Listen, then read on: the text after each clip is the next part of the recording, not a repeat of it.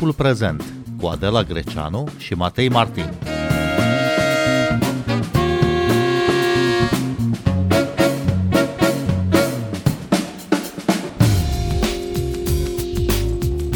Bine v-am găsit! Noi suntem Adela Greceanu și Matei Martin și invitatul nostru este Sever Voinescu, redactor șef al revistei Dilema Veche. Bun venit la Radio România Cultural! Bine v-am regăsit! O poveste de Paște este dosarul pe care ni-l propune săptămâna aceasta Dilema Veche, o mică antologie de proză la care au contribuit autori români de azi, pornind de la texte scrise de autori clasicizați. Cum ați gândit această culegere de texte, Sever Voinescu? A fost uh, o discuție în, uh, în redacție, foarte interesantă de altfel și o să o rezum așa un pic, pentru că în general nu-mi place să povestesc în public ce se întâmplă în redacție, dar asta merită un pic povestit, pentru că dă seama despre ceva important în lumea noastră, în spiritul societății de azi. A fost o discuție despre cum vom face numărul de Paște. Și avem firește pe unii care au alergie la toate chestiunile astea legate de biserică și religie, deși să spun, Paștele în afara bisericii și a conotației direct religioase nu-mi imaginez cum ar putea fi.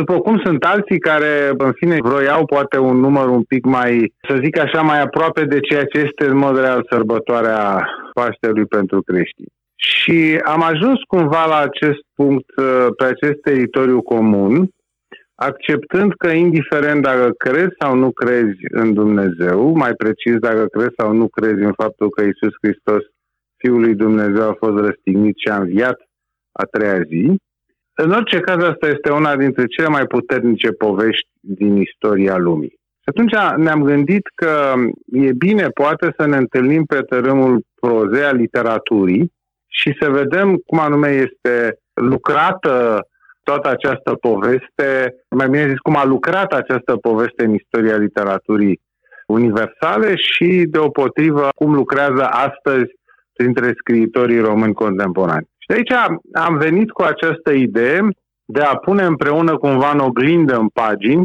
cât o povestire, bine, un fragment de povestire, pentru că asta este, avem un spațiu editorial limitat, procustian așa cumva. Deci de a pune în în oglindă o povestire a unui mare autor clasic cu o povestire a unui autor român contemporan, pe care l-am rugat să scrie pentru noi uh, o povestire inspirată de Paște, după ce recitește proza respectivă. A fost un joc și trebuie să vă spun că mi-a plăcut pentru că scriitorii au primit cu mare interes așa provocarea asta. Sever Voinescu, abordând uh, tema învierii astfel, literar, nu e o formă de demistificare a învierii? Nici vorbă, pentru că literatura mistifică foarte mult și literatura creează mituri, literatura lucrează cu mituri. Deci nici vorbă, mi s-a părut că suntem exact, uh, să spun așa, cel puțin pe acest plan al uh, operațiunii cu mituri, mi s-a părut că suntem exact acolo în momentul în care vorbim așa, literar, despre Paște și Vier. Și cum ați ales uh, autorii clasici uh, de la care pornește dosarul dilematic? Păi am vrut întâi să fie o selecție cât se poate de vastă. Atunci am vrut să aleg autori din timpuri foarte diferite, din spații culturale foarte diferite și de asemenea autori care se raportează în moduri foarte diferite unul de celălalt la Dumnezeu și la creștinism. Și am făcut această selecție, trebuie să vă spun că mi-a fost ușor pentru că literatura asta de Paște, inspirată de Paște, este foarte bogată. Și mi-a fost relativ ușor să aleg uh, autori de primă mână din timpuri diferite și de expresii lingvistice diferite. Și v-ați oprit la cinci? M-am oprit la cinci, la Pion Luca Caragiale, la Selma Lagerlof, la Borges, Nabokov și Hemingway. Oameni foarte diferiți, cum vedeți, stiluri extrem de diferite, limbi diferite și mi-a plăcut, mi-a plăcut asta pentru că a rezultat așa un fel de, cum să spun, Asta ați numit o antologie. Da, e, e frumos spus. Nu, nu mi-a dat prin cap să o numesc antologie până când nu v-am ascultat pe dumneavoastră acum. Da, e un fel de antologie și ce mi se pare interesant sau ce vrem să facem cu asta este mai ales să îndemnăm cititorul să recitească aceste proze, pentru că, repet, noi Am publicat în Dilema atât din considerente legate de drepturile de autor, cât și din considerente legate, cum spuneam, de spațiu, doar fragmente din aceste povesti. Deci mie mi-ar plăcea foarte mult ca cititorul să parcurgă dosarul nostru și măcar una dintre ele să-i stârnească interesul și să se ducă să o citească toată. Ați ales să răspundeți în oglindă unui text uh, preluat din, uh, din Hemingway cu trei soldați după răstignire. De ce tocmai acest text? Uh? Pentru că e despre Paște. Pentru că e despre Paște, da. O să revenim la textul pe care l-ați uh, scris și dumneavoastră, Sever Voinescu, în acest dosar, dar mai întâi aș vrea să vă întreb cum uh, i-ați ales pe autorii români. Aici a fost uh, că și mai interesant decât să aleg autorii clasici. Aici a operat, dacă vreți, un fel de sensibilitate și de intuiție a mea. M-am consultat și cu câțiva colegi din redacție care sunt mult mai aproape de fenomenul literar contemporan decât mine și am încercat să găsim autorii care cumva, să spun, rezonează sau care cumva sunt deschiși ca sensibilitate, ca stil și chiar ca, ca background literar către clasicul respectiv. De pildă, e o mutare evidentă. Am rugat-o pe Veronica Nicolescu să răspundă sau să scrie inspirată de Nabokov, ea fiind traducătoarea lui Nabokov. V-am dat un exemplu, asta a fost, să spun așa, un cuplaj uh, imediat și oricine știe lucrul ăsta, înțelege de ce. În fine, l-am rugat pe domnul Radu Ruba să răspundă unei proze de Borges. L-am rugat pe Bogdan Stănescu să răspundă prozei uh, caragialiene. Iarăși, oricine știe câte ceva despre autorul român, înțelege bine de unde a venit intuiția mea de a-l ruga tocmai pe el să răspundă tocmai acestui autor clasic. Da, de pildă Bogdan Alexandru Stănescu a scris uh, viața romanțată a lui uh, Ile Caragiale. Iată. Sever Voinescu, să vorbim puțin despre textul pe care l-ați uh, scris dumneavoastră în acest uh, dosar, uh, pornind de la un fragment din Hemingway. De ce v-ați oprit la figura legendarului evreu rătăcitor? M-am gândit mult și voi continua mereu să mă gândesc la acei oameni simpli, oameni oarecare, ca mine, ca dumneavoastră, ca cei mai mulți dintre ascultătorii acestei emisiuni, care acum 2000 de ani au asistat cu ochii lor în Ierusalim la procesul lui Isus Hristos, la drumul crucii, la răstignire.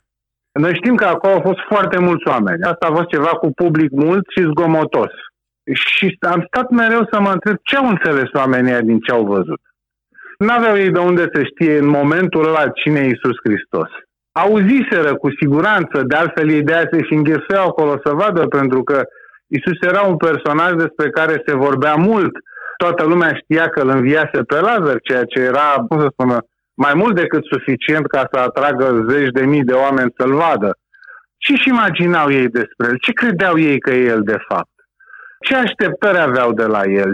Și am stat mereu să mă gândesc la asta. Există câteva cărți importante în, în literatura universală, care încearcă să înțeleagă ce putea fi în mintea unui om, fie că era evreu, fie că era roman, văzând toate aceste lucruri acolo în acea zi în Ierusalim. Și, în fine, am cuplat de aici cu faimoasa legenda evreului rătăcitor, cu romanul lui Jean d'Ormesson, care e un roman superb, și am răspuns în felul acesta cumva micii piese de teatru, că de fapt Hemingway a scris acolo ceva ca o piesă de teatru, micii piese de teatru care Hemingway vorbește despre asta. Adică e o conversație între trei soldați romani care și-au făcut job în ziua aia și au, uh, să spun, asigurat ordinea evenimentelor din ziua răstignirii Mântuitorului și care, evident, vorbesc între ei ce puteau ei înțelege din ce a fost acolo.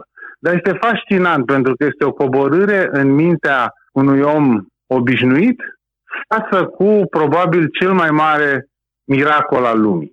Și e într-un fel înduioșător, fiindcă firește oamenii n-au cum să înțeleagă asta. Nu înțelegem noi după 2000 de ani bine ce a fost acolo.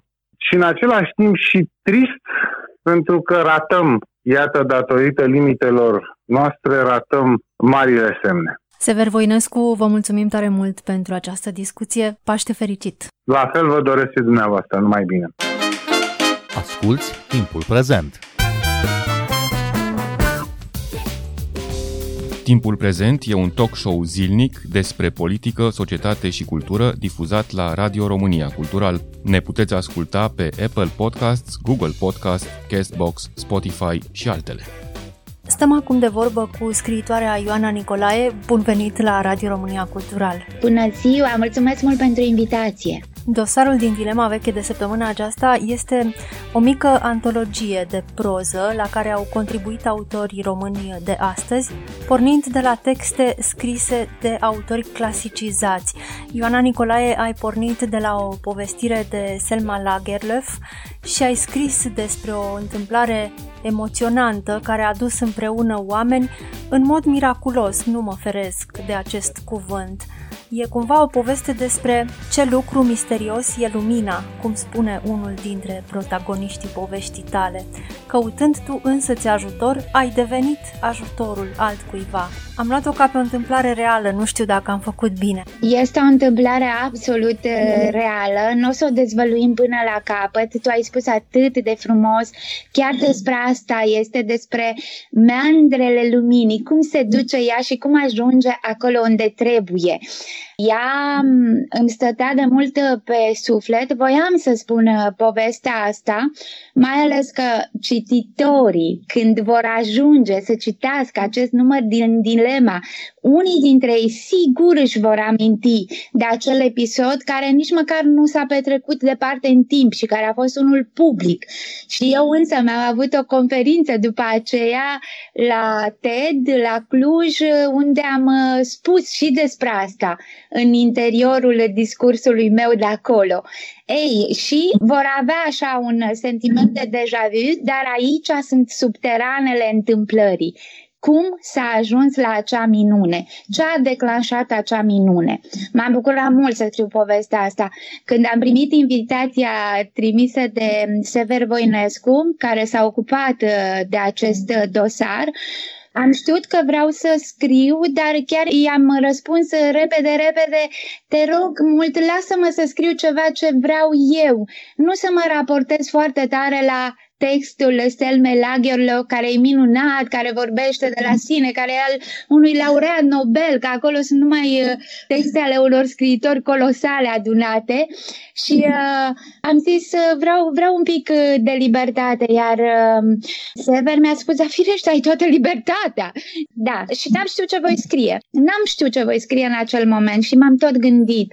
Știu că intenționam uh, să scriu uh, într-un weekend povestea și am zis nu, nu e asta, alta e, alta e. Până când uh, a venit uh, și a zis, eu, eu, eu trebuie să fiu povestită acum.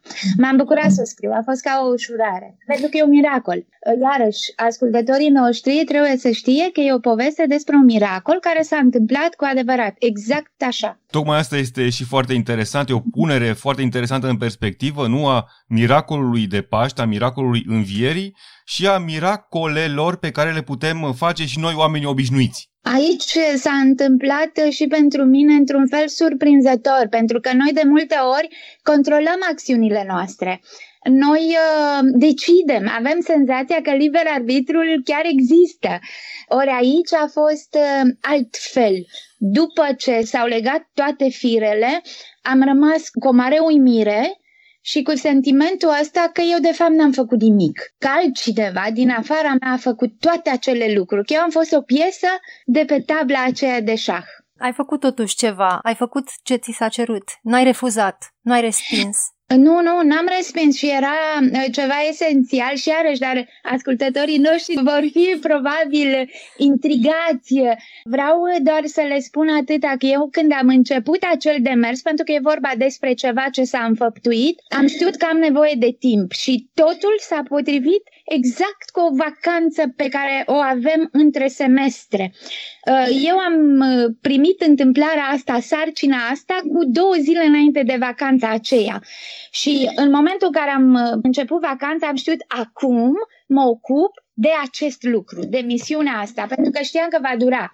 Și într-adevăr, așa a fost o săptămână, am răspuns numai la mesaje. Era foarte important să răspund la toate mesajele și cu toată sinceritatea și tot ceea ce știam eu. Cât pot să răspund, pentru că despre asta și despre asta era vorba. Dar iarăși, ascultătorii noștri, dacă încă n-au acces la poveste, se vor baza acum numai pe ceea ce le zic eu și își vor aminti probabil când vor citi. O să le spunem totuși că este vorba despre un băiat de la Cluj pe care l-ai ajutat, l-ai ajutat să-și strângă bani, să nu fie dat afară din casă de banca unde mama lui pusese apartamentul garanție pentru un împrumut.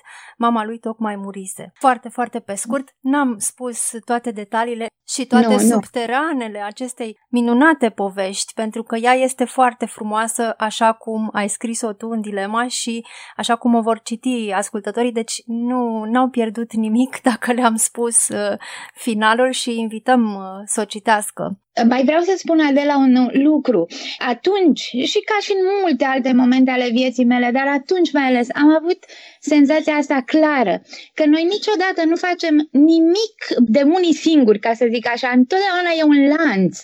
Acolo au fost uh, sute de oameni, mii de oameni care au participat la povestea aia.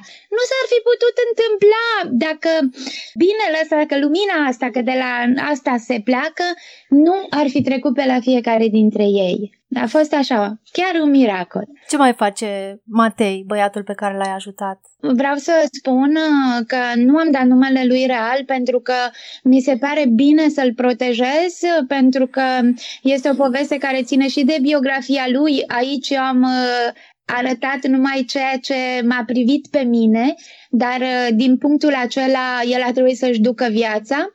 Și uh, după acea întâmplare, noi am mai comunicat din când în când, uite, acum vine Paștele, mă gândeam că trebuie neapărat să-i dau uh, un semn pe WhatsApp, pentru că e un om singur și care are nevoie de orice este solidar. Și uh, el e bine, el e bine. Eu am mai anunțat în vreo două rânduri în, prin online pentru că mi s-a părut frumos ca oamenii să știe. Au fost oameni care l-au ajutat și după aceea ei n-au mai știut ce s-a petrecut, că el a ajuns student, am spus la ce facultate a ajuns, am spus cum s-au descurcat lucrurile cu el, dar nu i-am dat numele real în această poveste. Cum n-am vrut să dau nici numele acelui om senzațional care a fost lângă el profesorul din vecini, profesorul de pe scara lui pentru că v-am zis că aici a fost un lanț și fără acel om care s-a zbătut inițial, probabil că nu s-ar fi reușit toate lucrurile. Este o responsabilitate foarte mare, dar mai mult ca sigur și o bucurie să îl poți urmări de la distanță astăzi. Cum e să fi văzut toate aceste gesturi de solidaritate din partea celorlalți care nici măcar nu-l cunoșteau? A fost atât de emoționant. Eu am văzut atunci statele de plată, pentru că a fost așa, halucinant tot ce se petrecea. Am văzut o parte dintre ele, că era mult, erau uh, kilometri, era o cantitate mare și uh, am fost extraordinar de impresionată pentru că oamenii fac binele, dar ei trebuie să fie convinși că acel bine e chiar bine, că el ajunge unde trebuie și are sens și uh, scriau acolo, știți, când se face un transfer la bancă, ți se cere acolo motivația transferului.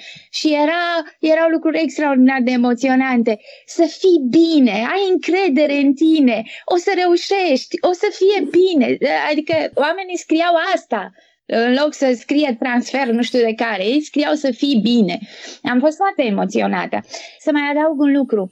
În timp ce eu răspundeam la mesaje în zilele acelea, am primit telefoane de la niște prieteni și acum iarăși nu știu cum că ei sunt persoane publice și iarăși nu-mi permit cumva să le fac numele cunoscut, dar au fost doi mai ales, hai să zic un domn și o doamnă, ea mi-a spus așa, mi-a trimis mesajul și mi-a spus eu am făcut lucrul ăsta, stai la computer, nu te mișca de la computer, o să fie groaznic, o să fie foarte obositor.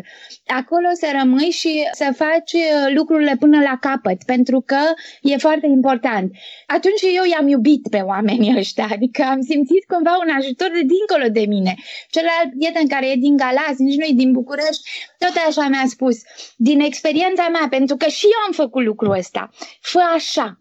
Și mi-a dat niște sfaturi concrete care mi-au prins tare bine, pentru că eu nu mai făcusem niciodată așa ceva și nici nu credeam că e posibil să se întâmple așa ceva în viața mea. Ioana Nicolae, cum te pregătești de obicei de Paște? Mai sunt câteva zile până la această mare sărbătoare. Astăzi am cumpărat candele, de exemplu, pentru că vreau foarte mult ca anul ăsta să mă duc uh, la înviere. Anul trecut a fost uh, straniu, dar uh, știți, a fost uh, anul închiderii în casă, când nu puteai să ieși nici în fața porții pentru că era interzis. Și anul trecut mi s-a părut iarăși um, nemaipomenit că am reușit să ajungă lumina și la mine acasă. Nu vă spun cât am pândit-o și cum am reușit, dar am reușit. Iar anul ăsta va fi mai relaxat, Chiar ne-am gândit uh, să mergem la o biserică nu departe de noi, care e ascunsă.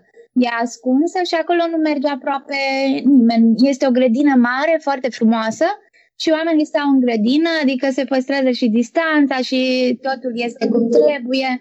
Atmosfera este foarte frumoasă.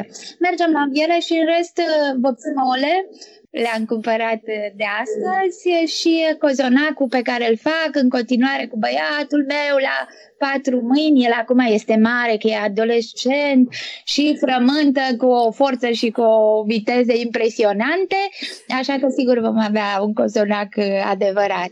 Și cam atât, lucruri uh, simple. Vreau să ciocnesc ouă și să mănânc niște ceapă verde, de exemplu. Asta îmi doresc de, de Paște și să mă gândesc la cele sfinte. Mi se pare chiar cea mai mare sărbătoare și mai um, emoționantă. Cum era Paștele în copilăria ta la St. George, acolo, în nordul, despre care ai scris atât de mult? O să vă spun un lucru pe care mm, cred că doar l-am uh, pomenit și care este ceva cu totul special. Îl fac uh, și cadou pentru că în literatură nu l-am atins așa nu știu cât.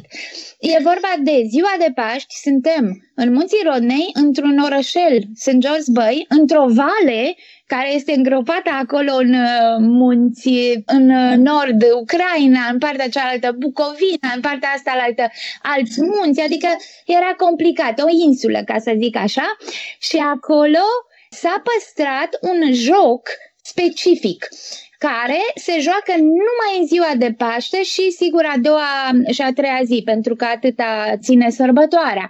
Este um, un um, joc special nu cred că ați mai auzit despre el, o să vă spun și cum se numește. Cred că e străvechi, trebuie să fie dintr-o preistorie a locului. Este cu o minge din cârpe, mingea nu poate fi decât din cârpă, nu poate fi altfel de minge pentru că altfel nu funcționează și este un joc de echipă și seamănă puțin așa dacă mă gândesc cu oina. Și um, echipele astea, mă rog, se stabilește terenul, se fac echipele și asta se întâmplă întotdeauna în ziua de Paște. Deci după ce copiii, și ăsta e alt uh, obicei, cu hăinuțele lor împărătești despre care a scris Ion Mureșan, pentru că uh, copiii se duc acolo în zona aceea, se duc a ouă. Se duc să primească ouă de la um, fiecare casă, uh, pur și simplu bat la ușă și zic Hristos a înviat.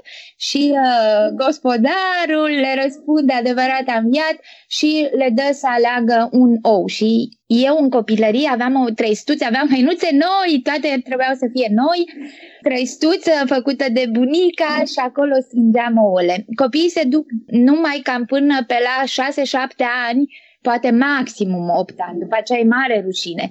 Ei, după ce se termine asta, este masa de prânz și apoi începe acest joc de care vă ziceam, dar nu v-am spus cum se numește. Se numește TIG. Mai ai nostalgia acestor sărbători de pe vremuri? O, oh, da, ele sunt foarte tare în sufletul meu. Nu doar nostalgia, de fiecare dată mă gândesc la ele, la sentimentul pe care îl aveam uh, în copilăria mică când știam că urmează să plec cu trestuța mea a ouă. Și uh, vreau să vă spun că nu dormeam în noaptea aceea. Nu dormeam în două nopți în uh, viața mea de copil, în noaptea aceea de dinaintea zilei de Paști în care noi plecam așa și uh, nu dormeam după ce am mai crescut în prima zi de școală. Înainte de prima zi de școală îmi era foarte greu să dorm pentru că eu îmi doream foarte mult să înceapă școala. Ei, întorcându-mă la Paște, da, am uh, nostalgia și nu doar nostalgia, știu că lucrurile erau bune, că erau așezate într-un fel anume. Chiar mă gândeam astăzi cât de simplu era acolo și într-un fel cât de simplu este la țară. Îți termini uh, treaba de peste zi și dai fuga la biserică pentru că tu mai ai de făcut ceva pe la biserică. Uh, știu, să te duci să vorbești cu părintele, să te spovedești, nu știu, să faci ceva acolo care e pentru pentru sufletul tău. Și uh, uh, da, în noaptea de înviere era foarte, foarte frumos uh, și acolo, pentru că oamenii, sigur, se duceau la biserică și biserica se înconjura de trei ori cu lumina și uh, pentru că eu locuiam la marginea orașului pe un platou, vedeam aceste lumini învârtindu-se în uh, jurul bisericii. Era ceva fantastic. Să rămânem cu această imagine. Ioana Nicolae, îți mulțumim tare mult pentru interviu și pentru tot ce ne-ai spus și îți dorim Paște fericit și luminat, ție și familiei tale. Paște fericit și vouă, dragii mei, și dilemei, că de la ea am plecat și tuturor ascultătorilor. Thank you.